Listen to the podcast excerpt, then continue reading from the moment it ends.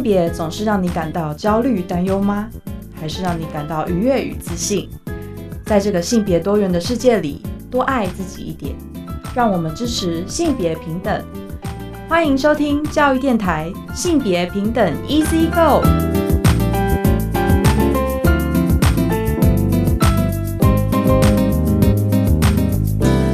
大家午安，欢迎收听教育电台性别平等 Easy Go。我是文龙，不知道这礼拜大家过得好吗？开学了，今天的性别大八卦要跟大家来谈一谈，就是国中国小新生呢。赠书就是教育部的赠书呢，包含了性别议题。那教育部说呢，学校可以自行挑选，可以自行选书。而今天的性别慢慢聊，也是想跟大家分享一本书哦，书名是《手枪女王》。很高兴我们邀请到了作者袁飞小姐。我们先进行性别大八卦。性别大八卦。今天性别大八卦，想跟大家聊聊，就是国中小的新生的赠书哦。其实大家如果还有印象的话哦，就是其实去年啊，教育部赠送的书籍当中，有一本绘本就是《国王与国王》，因为涉及了性别议题哦，主要是叙述皇后就是为王子安排相亲，结果呢，这个王子呢就爱上了是公主的哥哥。这样子的故事的情节，当然引发了一些部分的一些啊团体啊，他们都不满，就抗议，就是跟教育部去抗议。而今年呢，就是教育部呢，其实啊，就是赠送了啊，就是国中跟国小新生一人一本这个新书啊。而这一次这个书籍呢，其实议题包含非常的多元哦，像人权、环保、法治，那性别教育的书籍哦，就是每年都是受到了非常大的关注。而今年哦。也有那个性别相关的书籍，像是啊国中跟国小都有，像是换生啊、独生子的秘密以及那年我们啊。那教育部呢，其实这个啊就是阅读推广计划，今年已经迈入了第十三年，从原本的国小新鲜人扩展到国中的新鲜人，就是希望能够推广这个阅读哦。那我刚刚就是说，去年有跟大家分享，就是说去年因为赠送了这个《国王与国王》，引发了争议啊。那今年还是有一一些书籍是探讨性别平等教育的议题。那教育部强调说，这些书籍都是适龄经过审核，而且呢，学校呢可以从这些书单当中去挑选。而今年入选的这个呃书单当中呢，关于性平的议题哦，像换身哦，主要是描述就是男生跟女生的身体的互换，而去体验不同性别的生活。其实大家有时候哦，就看这些性别啊的书籍，有时候我觉得反而先抛弃哦，就是说自己的一些啊刻板印象哦，或者甚至是偏见哦，因为有些绘本其实还蛮有启发性的，就是像刚刚。嗯，我谈的这个换身的这个主题哦，就是说，如果今天我们的性别角色哦，或是啊生理性别对调的话哦，那到底会有怎么样的一个不同的啊性别的生活的体验？而另外一本是《独生子的秘密》哦，就是说叙述这个小男孩的志向是想要当这个仙女的保姆。那另外还有就是那年我们就是探讨就是男女两性的这个相处的哲学，还有就是追求。呃，自我以及同台相处的情谊，还有生涯规划的探索。而教育部表示，就是说，国中、国小的书单都是经过选书委员仔细的挑选，涵盖的层面哦，包括性别、还有人权、防灾、本土语文、环境教育。所以呢，每年推荐的书籍呢，是不见得会重复的。那另外也就是说，就是每年啊，就是国民中小学新生阅读推广计划呢，其实推动方式其实都是会有一些调整的。那今年呢，就开放就是学校人员考虑，就是说，哎，自身学校的特性啊，或者说地区的差异性，还有考量图书馆的藏书等等。所以呢，学校呢可以自行从这个推荐的书单当中去挑选。那依照这个学校呢选书出货，另外也有加退书的机制哦。那另外呢，就是我刚刚一直跟大家强调《国王与国王》这个绘本哦。那教育部强调说呢，让学校自行挑选，跟去年那个《国王与国王》绘本的争议其实没有关联的。主要是呢，接获许多哦阅读推广老师的建议，认为说开放，就是说，嗯，每个学校他自己挑选，他们觉得这样子是是是比较好的。好，其实呢，我觉得哦，这些书籍都是很重要，而且我觉得是非常有启发性。那未来当然，我们的节目当中哦，如果有机会的话，也会跟大家来谈谈这些性别平等教育的书籍。这是今天开始跟大家分享的性别大八卦，稍回来性别慢慢聊。性别慢慢聊。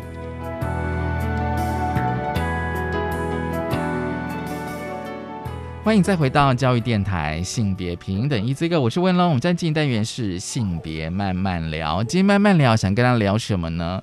今天慢慢聊也是要跟大家分享一本书啊。其实最近我跟大家分享了非常多书，而今天这本书，我觉得哦，大家可以哦，可以用非常深刻的角度去了解。书名是《手枪女王》哈，大家会有想象《手枪女王》，而作者哦是袁飞。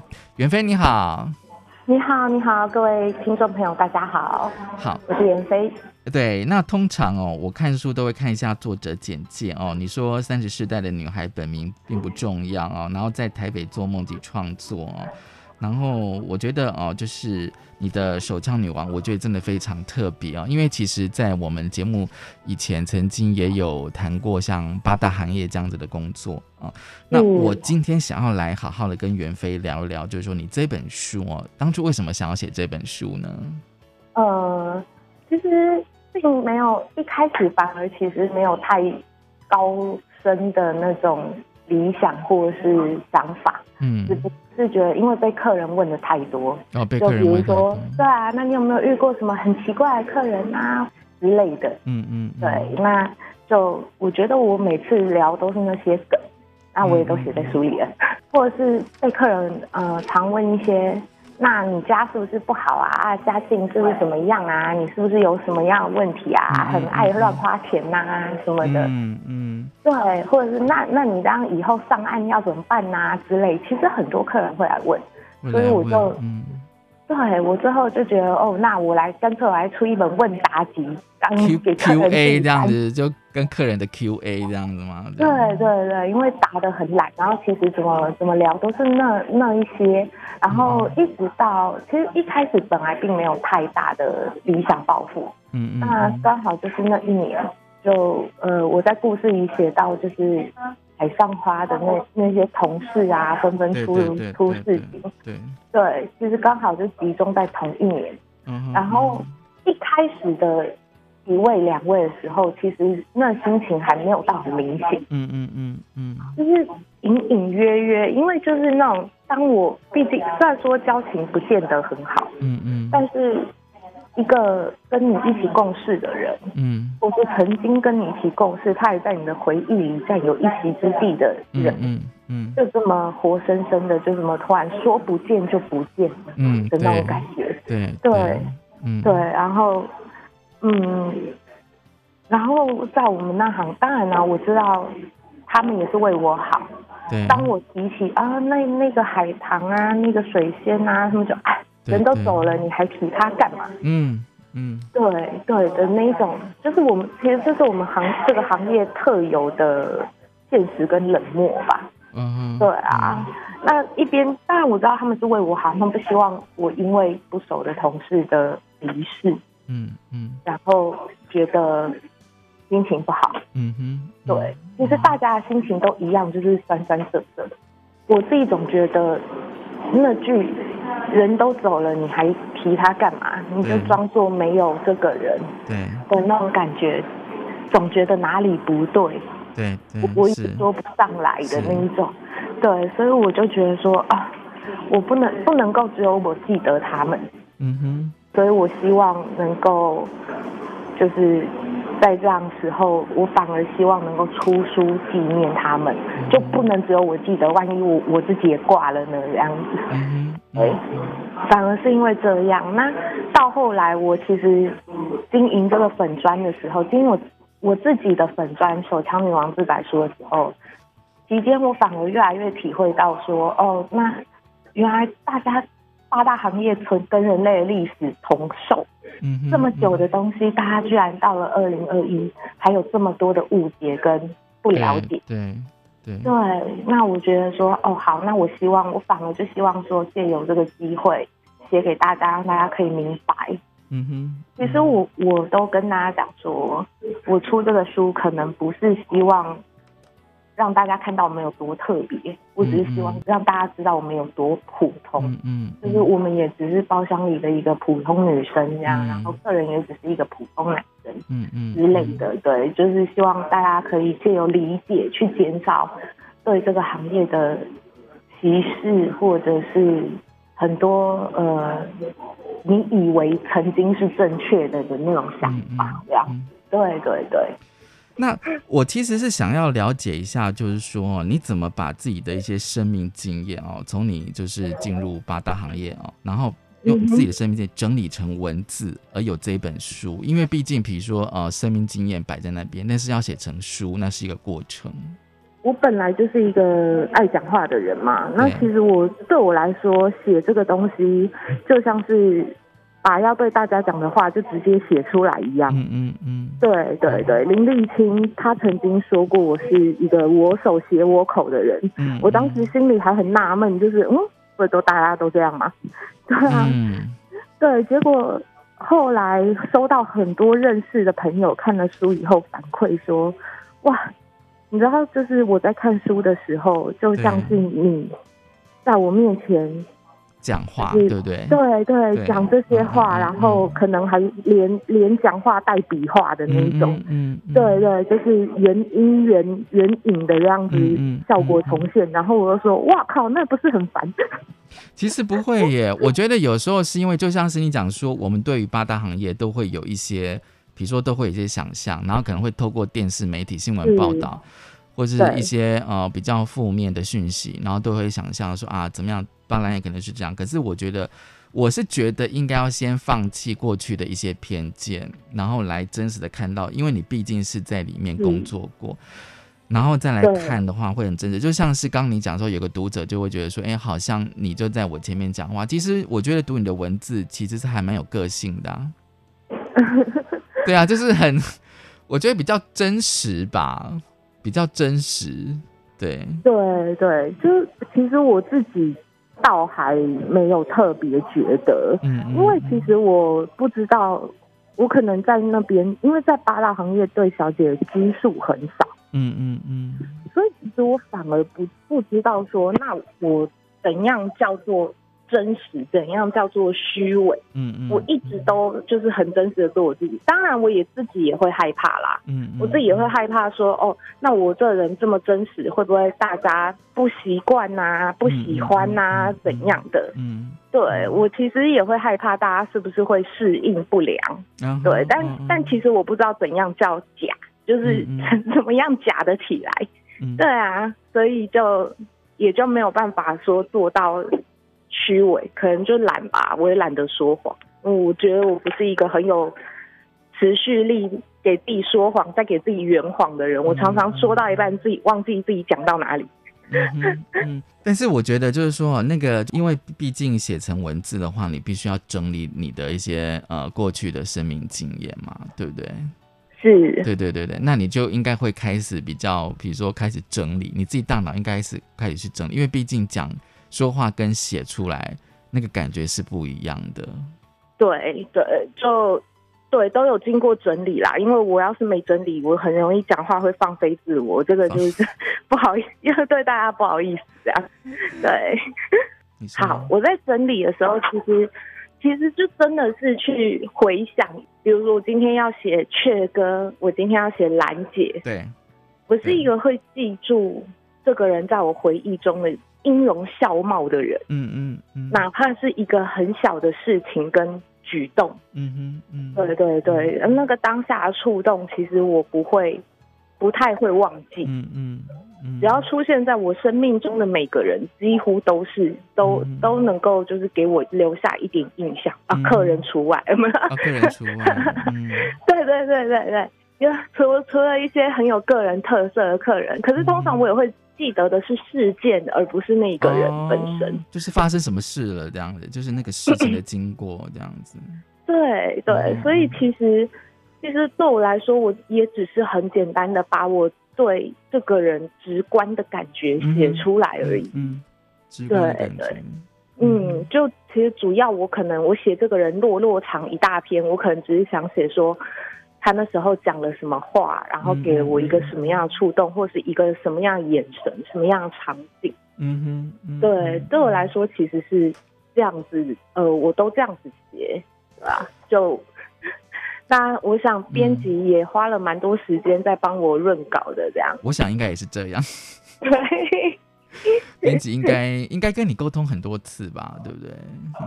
没有哎，没有吗？他说我写的还，其实我以是像我这样新人素人作家来说，我写的算很很不错。嗯嗯嗯，只是。跟我沟通通常都是因为，因为他搞不清楚八大行业的术语，嗯嗯嗯嗯，对，或者是我以什么样的角度，比如说我以干部时期的角度讲的话，就会跟我在小姐时期不太一样。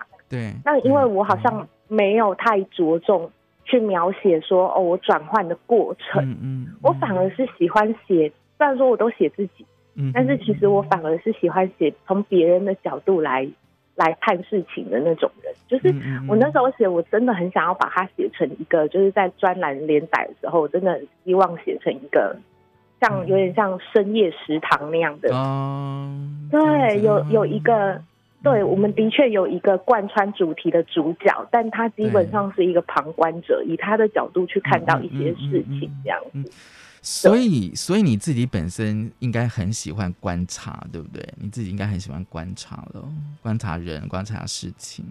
对，那与其说是喜欢，不如说是我这个人就 下意识，对啊，会喜欢，会习惯去观察一些人，或留心他的一些举动或眼神变化。嗯嗯，所以我觉得你，我觉得这个就是你细腻的部分嘛，因为可能有些事情经过了，也许很多人都是就是经过了，没有特别的在意。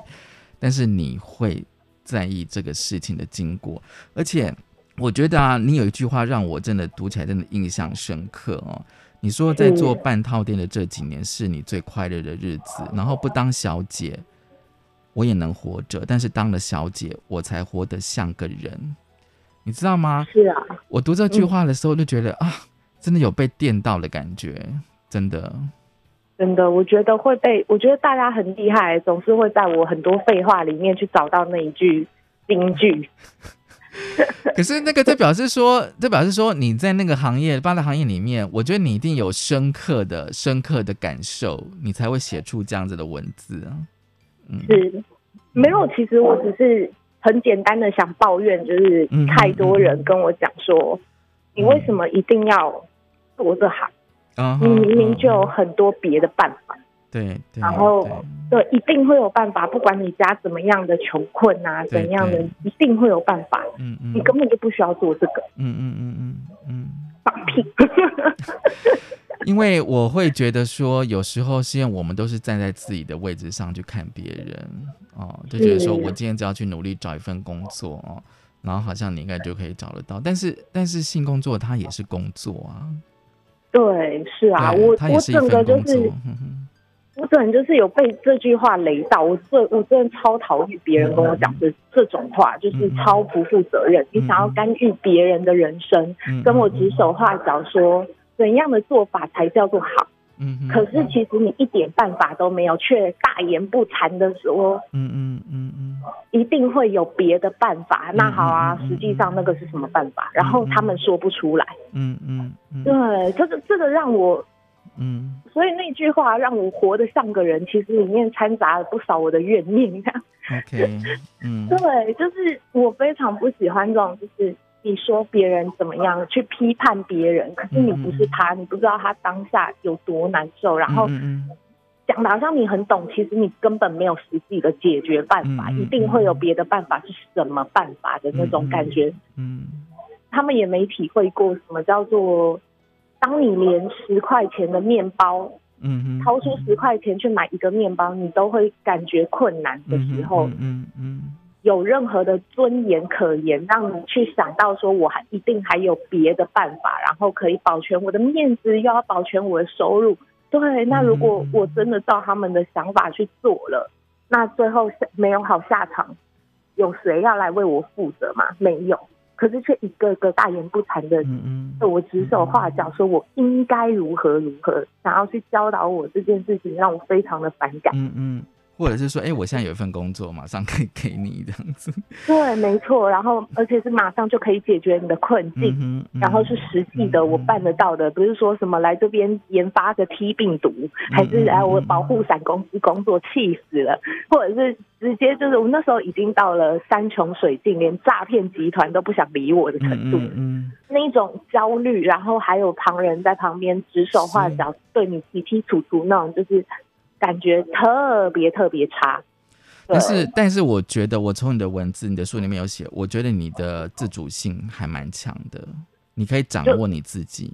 对，就是因为我觉得出于这种怨念吧，就是你们又不为我的人生负责，却敢讲一大堆毫不负责的话，去想要影响我的人生，真的是太过分。我一想到很多人，他们曾经有机会选择一个不一定。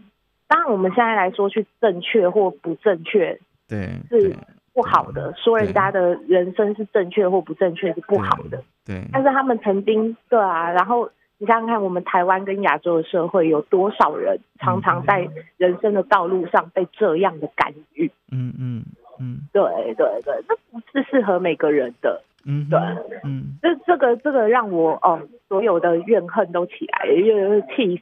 我那时候其实想写这句话，绝大部分是怨念啊，就是你们让我活下去，让我有尊严的活下去。什么叫做尊严？嗯哼嗯，是月收入就是呃，连十块钱面包掏出钱来买都有困难的尊严。但是我问清高，我不是八大，我从来不卖。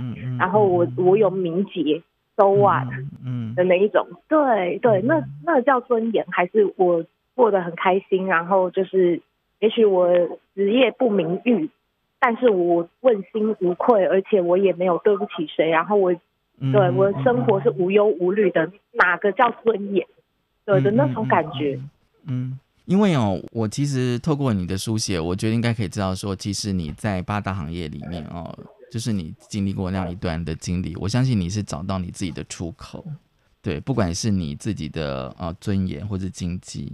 或者说你跟里面的客人、小姐、干部、行政人员 那样子的，呃的人际关系。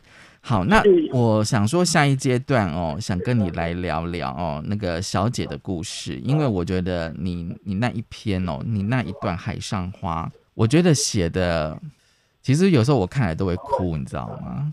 真的吗？不好意思，不会，因为我觉得，因为你知道为什么？因为。因为我们从来都不知道那个小姐真实的故事到底是什么，你知道吗？对，那通常都是你说新闻报道都是会加油添醋啊，或是那种会很夸大的描写啊，所以我稍后来谈你的海上花。我们先休息一下，稍后回来。Open your mind，就爱教育电台。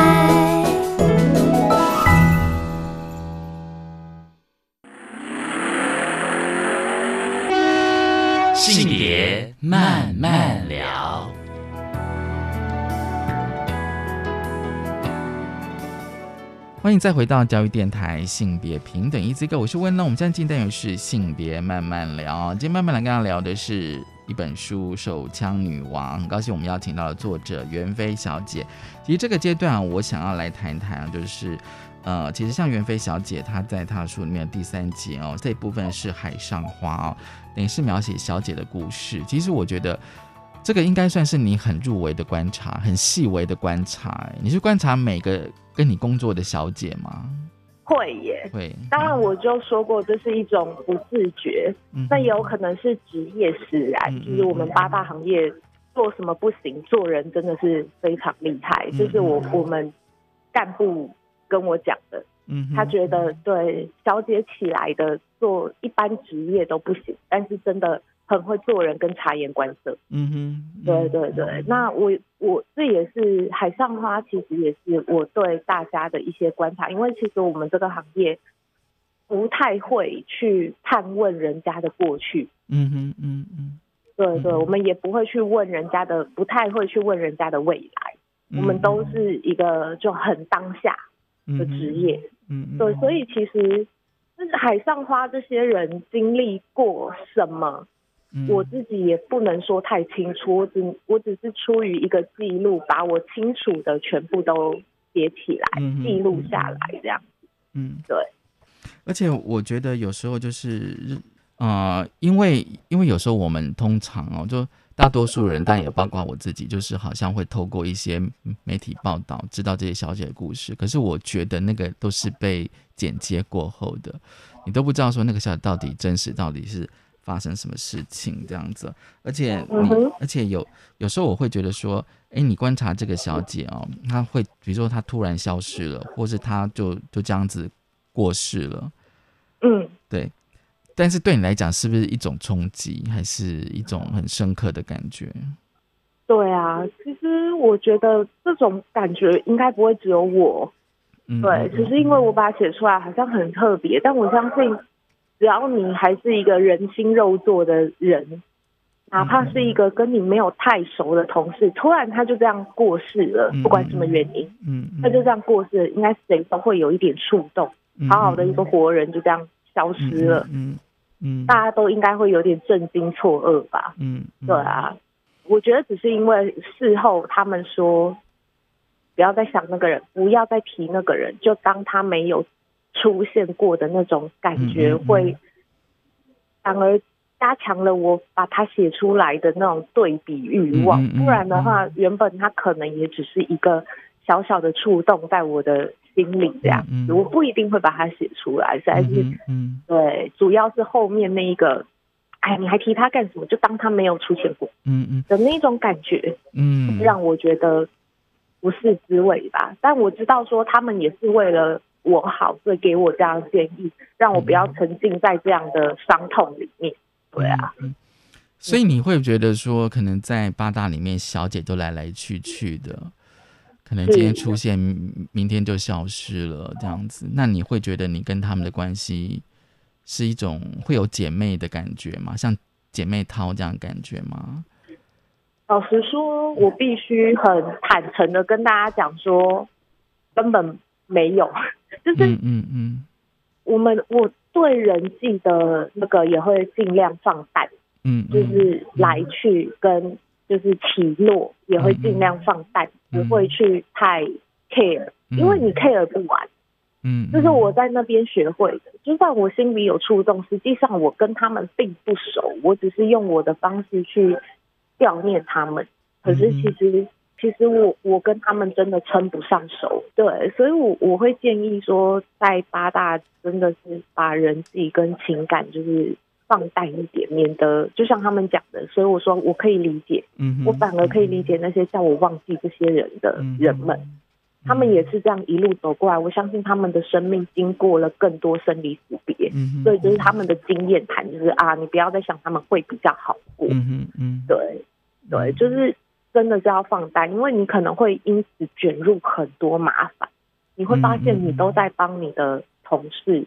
解决问题这样，下属对，在帮他擦屁股，然后，但他们不会从中学到教训。嗯嗯嗯嗯，很少在在我们这行很少有人懂得什么叫做洗心革面，就是哦，我有一个很很问题很大，然后很糟糕，会家暴我的男朋友。嗯嗯嗯，然后我就因为出事了，他把我弄受伤了，我就决定我要放弃这个人了。很少会有人。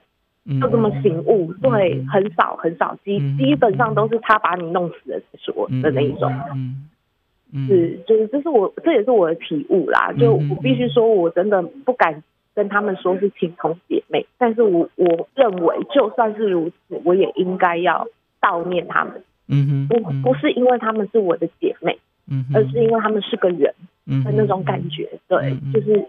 不应该他们来这个世界上一遭什么都不值得，然后回去，嗯嗯，对的那种感觉，嗯，所以感觉上你其实是一个还蛮有情，怎么讲，有一点情义的人呢？啊，原来如此。对，因为因为你刚刚讲说在八大行业不要交太多朋友，然后比如说像你书里面有些海棠嘛，哦，他就过去了哦，然后大家都不要去他的丧礼这样子哦。对哦，然后你觉得好像大家为什么会有这样子的态度？那但事后你会去理解。那当然就是说，就像刚你刚讲的的那些原因。但是有时候人跟人之间，我其实有我觉得有时候那种感觉是应该说，如果撇开今天八大，好像是那种感情，好像就是哎，我们至少曾经也共事过，这样也曾经也在这边一起工作过，就是难免会有一些比如说互动啊什么什么的哦。是啊，是啊，对啊，那他突然消失了，你当然会哎，那到底发生什么事？这样子，嗯，对，那我必须说，因为这都是这不是。上帝视角写出来的东西，嗯嗯我只能写出我看到跟我听到，我甚至没有办法去证实啊这些是真的吗？这样子，嗯嗯对，但是我必须说，就是我是以我的方式去悼念，嗯，因为我觉得我对他们的付出很少，嗯哼，对我甚至不确定说我写出这种事情到底是对他们好或不好，嗯哼，对啊。说不定会不会也有其他小姐，其实也在这样子看你？有可能，有可能，但我不好意思问，毕竟我现在身份在那边非常非常的尴尬，就是 我现在等于是以廖北亚的方式，就是等于是有点叛背叛了这一个圈子，这样子。所以你必须要要有一点勇气。好，那你上岸之后，因为上岸大家可能会听不太懂，什么是上岸呢？嗯，其实这个不是我。我自己研发出来的，好像八大的的术语是，没有没有，就就是下海啊，对下海，大家知道，对对对，有下海就有上岸这样子。对，那人鱼公主的理论反而是我自己研发出来，就是我想大家可能不知道，就是我在陶小曼写的《性感枪手》里面曾经说过，对，我们都是人鱼公主，我们的基业都在海底，我们下海之后就在里面。建了自己的王国，有了自己的人脉，嗯然后对一切在三不管地带建立自己的基业。嗯嗯嗯嗯，对，所以我们上岸了以后，其实就蛮有人鱼公主的 feel。嗯，对对，反而岸上已经不是一般的社会，已经不是我们的舒适圈了。嗯嗯嗯，对，反而我们上去之后回到一般社会，我们会很迷茫。但是你要说完全的。不能够融入于这个社会也没有，嗯，就因为其实我们还是常常在跟岸上来的人有连接嘛，嗯嗯，对啊，对对。对，所以其实我一直我一直觉得，就在这本书之后，在我的粉砖更新的文章，基本上都是我在岸上看到的。哎，原来这件事情大家很在意是吗？当然很在意，嗯对对对，就是我发现其实哦。我以为的上岸看到的世界，跟我实际上看到的世界有蛮不小的落差。我就是把对对也把它记录下来，这样。所以等于是说，你上岸之后，你看事情的的方式，会跟你在当小姐的时候是不一样的。呃。我自己觉得不会耶，我反而就是很坚定的以一个八大人 没有，还是八大人。对，因为我觉得站在八大人用八大人的立场去想事情、去看事情，反而比较不会陷入一个回圈里面，就是啊，他为什么要这样对我？然后我就会说，呃，为了钱吗？嗯，对啊，呃，为了好处嘛。嗯，就我会很释然的，就是很释然的去面对人们现实的一面，这样。嗯，如果你不是。你没有在八大滚过这一刀，你可能很难接受。对，但但我们都滚过这一刀，那我家庭的经历也是那种家人可以反目，可以可以，对，互相背叛的那种生命经历的时候，突然我觉得，我反而到后面，我反而觉得说，哦，你是有利益，你背后是有利益的去做这件事情，我才会感到安心。嗯，我反而很很害怕那种。其实对我没有好处，但我我想付出的那种，就会让我感到太不真实了。这样，嗯，对，反而有利益驱使的一些行为，我反而比较能够接受。其实你你上任之后去当干部嘛，哦，那我不知道，就是说那种跟客人之间的互动，跟小姐有什么样的差异呢？嗯，干部的话，你要更站在客人的角度，嗯，去想事情，嗯嗯嗯嗯，对，然后。再来就是我怎么跟小曼说的？我说当小我好比是一分布袋戏的戏偶，嗯嗯，对，嗯。那当了干部之后，我像是超偶师，嗯，对，你觉得会是这个演出呢？这样子，我觉得你描述的还蛮传神。你说小姐就像是那个戏偶，对不对？那干部比较像是那一只手吗？对，就是我比较像是超偶师。我我看事情跟看他们、看客人、看小姐的角度变得更加的上帝视角。嗯嗯嗯嗯，对对对。那我我也必须去控制，因为其实干部在小姐的面前是隐形人。嗯嗯，我在当干部的时候是不会直接跟小姐面对面聊到天的，不会。嗯嗯，对，所以但我们必须在没有见到小姐跟客人的前提下去操控，让这个事件，让这个呃，让这个客人的消费是一个好的体验。嗯哼嗯，所以其实背后要做的操控跟一些业务工作吧。嗯哼，对啊，所以其实我必须说，就是有一种干部的工作给了我很多很多的收获，包括。就是让我再体验一次成长的感觉，我觉得自己长成了自己小时候最讨厌的那种大人。大人，所以我才想问说，是不是你上任之后变成干部，就是随着年龄的成长哦，就会从另一个角度来看看八大？讲好了啦，我讲一个大家比较能够理解的概念，你从前线的小职员。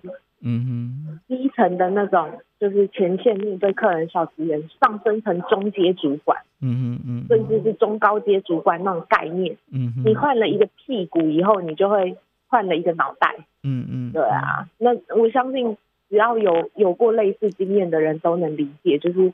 我以前当员工的时候，我只觉得老板在找我麻烦，客人一定很烦，老板还一直要求东要求西。嗯嗯嗯嗯。然后我成为老板以后，哦，这点小事你都做不好，你行不行啊？对啊。你觉得人会这样子，就换了位置就会换了脑袋？真的，我换的很严重，所以我没有办法说人不会。所以你，所以你现在看客人跟看小姐，应该跟以前是完全不一样了，这样。所以在我当小姐的时候，我我完全不 care 别人的别的小姐跟她的客人怎么样，嗯嗯，对我完全不 care，嗯，但是但是我在当干部的时候，的确就会比较 care，嗯嗯嗯，对，但也不会说就是去干预到说哦，那你这个不好，那个不好，我们基本上都是。一边看一边笑，这样神经病 的那种感觉，这样。嗯，那我觉得这个也是有趣的，所以我也把它就写下来，这样。对，嗯，算是跟大家分享，因为也不能算说会放到书里写的，一定都是比较抓马的事情，嗯嗯，比较戏剧性的事情，嗯。可是我希望大家不要，因为我写了很多沉重的故事，就觉得哦，我们这个行业真的很糟，里面都很灰暗这样。没有，其实绝大部分，我有时候会想要特意的，就是强调一下，绝大部分人都还是蛮好的，对。所以，所以我才觉得说，你你写出了你的真实的经验嘛，你在八大真实的经验这样子。是啊，是啊。而并不是说我们好像一般人从外面看，好像都好像很很很凄惨，好像每个人都是是来为难我的。对，没有，对对，那男生们其实有时候在这个社会上有很多莫须有的包袱，也很可怜。这样子，就比如说客人问我说：“你怎么不随便找个人嫁了，就不用来这边上班？”嗯嗯，我觉得这话给男生讲非常的讽刺，嗯，非常的我我说不上来这是什么感觉。其实我在想说，会不会有些男生会觉得说啊，你你这样子，其实你应该可以更好，这样子，他们会觉得。也也许虽然虽然他来这边消费这样子，也或者是说他也许他不太想伤害或怎么样，但是其实我相信他们会不会有一种感觉，就是说，哎，他其实也想去保护这些性工作者这样子。对啊，就是那那那就那种心情是有点矛盾的，我觉得，嗯，不会，因为基本上如果你是客人，嗯嗯，今天这么多个女孩子，然后叫一个或者是两个，好随便，反正你就是会叫定。包厢里的女生，一定就是你有好感的类型嘛？至少不是讨厌的吧？对对对对啊！那这个女生她有困难，你你可能就会开始思考，她怎么会在这里呢？嗯嗯嗯，对，或者是怎样？你可能就会思考，她是不是家里家境不好啊，还是怎么样啊什么的？那一定会对她有一点怜悯或嗯嗯同情心。其实你一定不是讨厌她。那你不讨厌他，你基本上也不会想要弄他，嗯嗯，就是让他不开心，让他不高兴，好像他是个玩物这样子。对，其实我发现台湾男生绝大部分是希望可以在，就是这些呃好康的服务可以建立在你情我愿，像是有点像是谈恋爱，所以呃自然而然发生发生的一切。好，我们先休息一下，稍后再跟袁飞来谈这一本《手枪女王》。我们先休息一下。教育电台性别平等 Easy Go 手枪女王，今天我们跟大家来介绍手枪女王哦，很高兴我们要请到作者袁飞。其实最后哦，我其实是想要知道说哦，就是说怎么样？因为我觉得你这本书其实好像有有一些使命感，要试图去打破大家对八大的刻板印象。那你怎么 用透过你的书来做到这件事情？我我觉得主持人很厉害，可以看到这么我隐藏的这么深、这么深的讯息。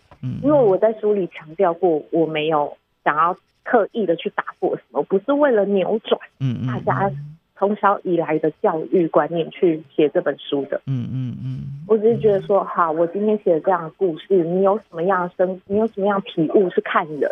嗯，如果你看完以后还是觉得啊，八大就是脏啦，八大就是怎样啦，嗯嗯，OK OK，我是 OK 的，至少你去看，嗯，对我其实不会在这本书就立刻要大家去扭转，嗯这个行业印象，嗯，我只是写出来让大家知道，啊，其实我们是普通人，嗯嗯，对，但如果后续就不一定，对，那我当然的确希望让大家先知道，我们其实只是普通人，我们没有特别拜金，也没有特别。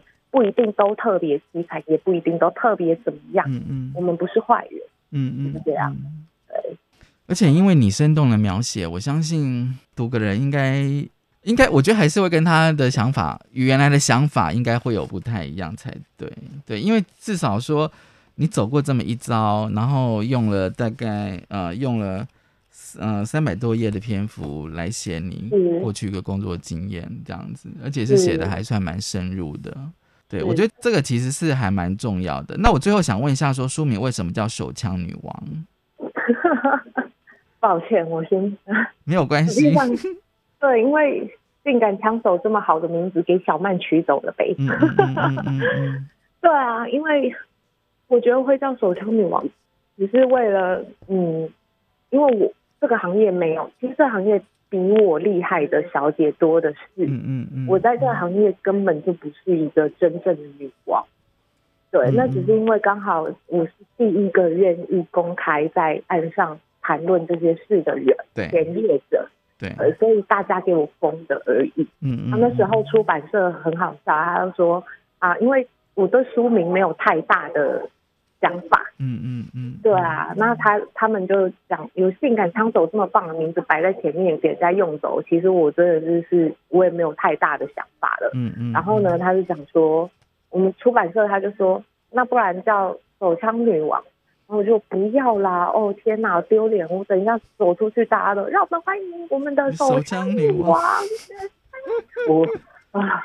光想我就觉得没办法做人，对啊，那结果他就说哦，手枪女王不好，那不然我们叫手枪女神好，让我们欢迎我们手枪女神，我不行，更不行。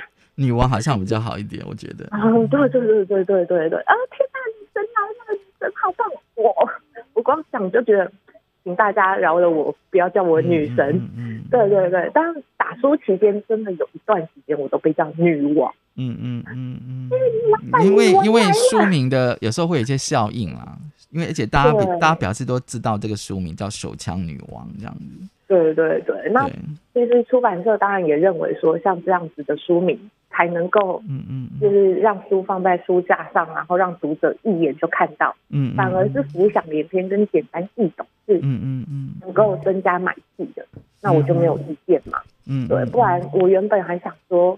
要写一个比较低调一点的名字，嗯，对，比如像呃，或者是比较凄美一点的名字，比如说，嗯，啊，就我真的是翻遍了 Google，我原本想说要写一个呃，关于人鱼公主的发想，就是我们大家都人鱼公主嘛，啊，那就是怎么样，海底鸡，嗯嗯 嗯，啊，抱歉，跟凄美一点关系都没有这样子，但还蛮本土的。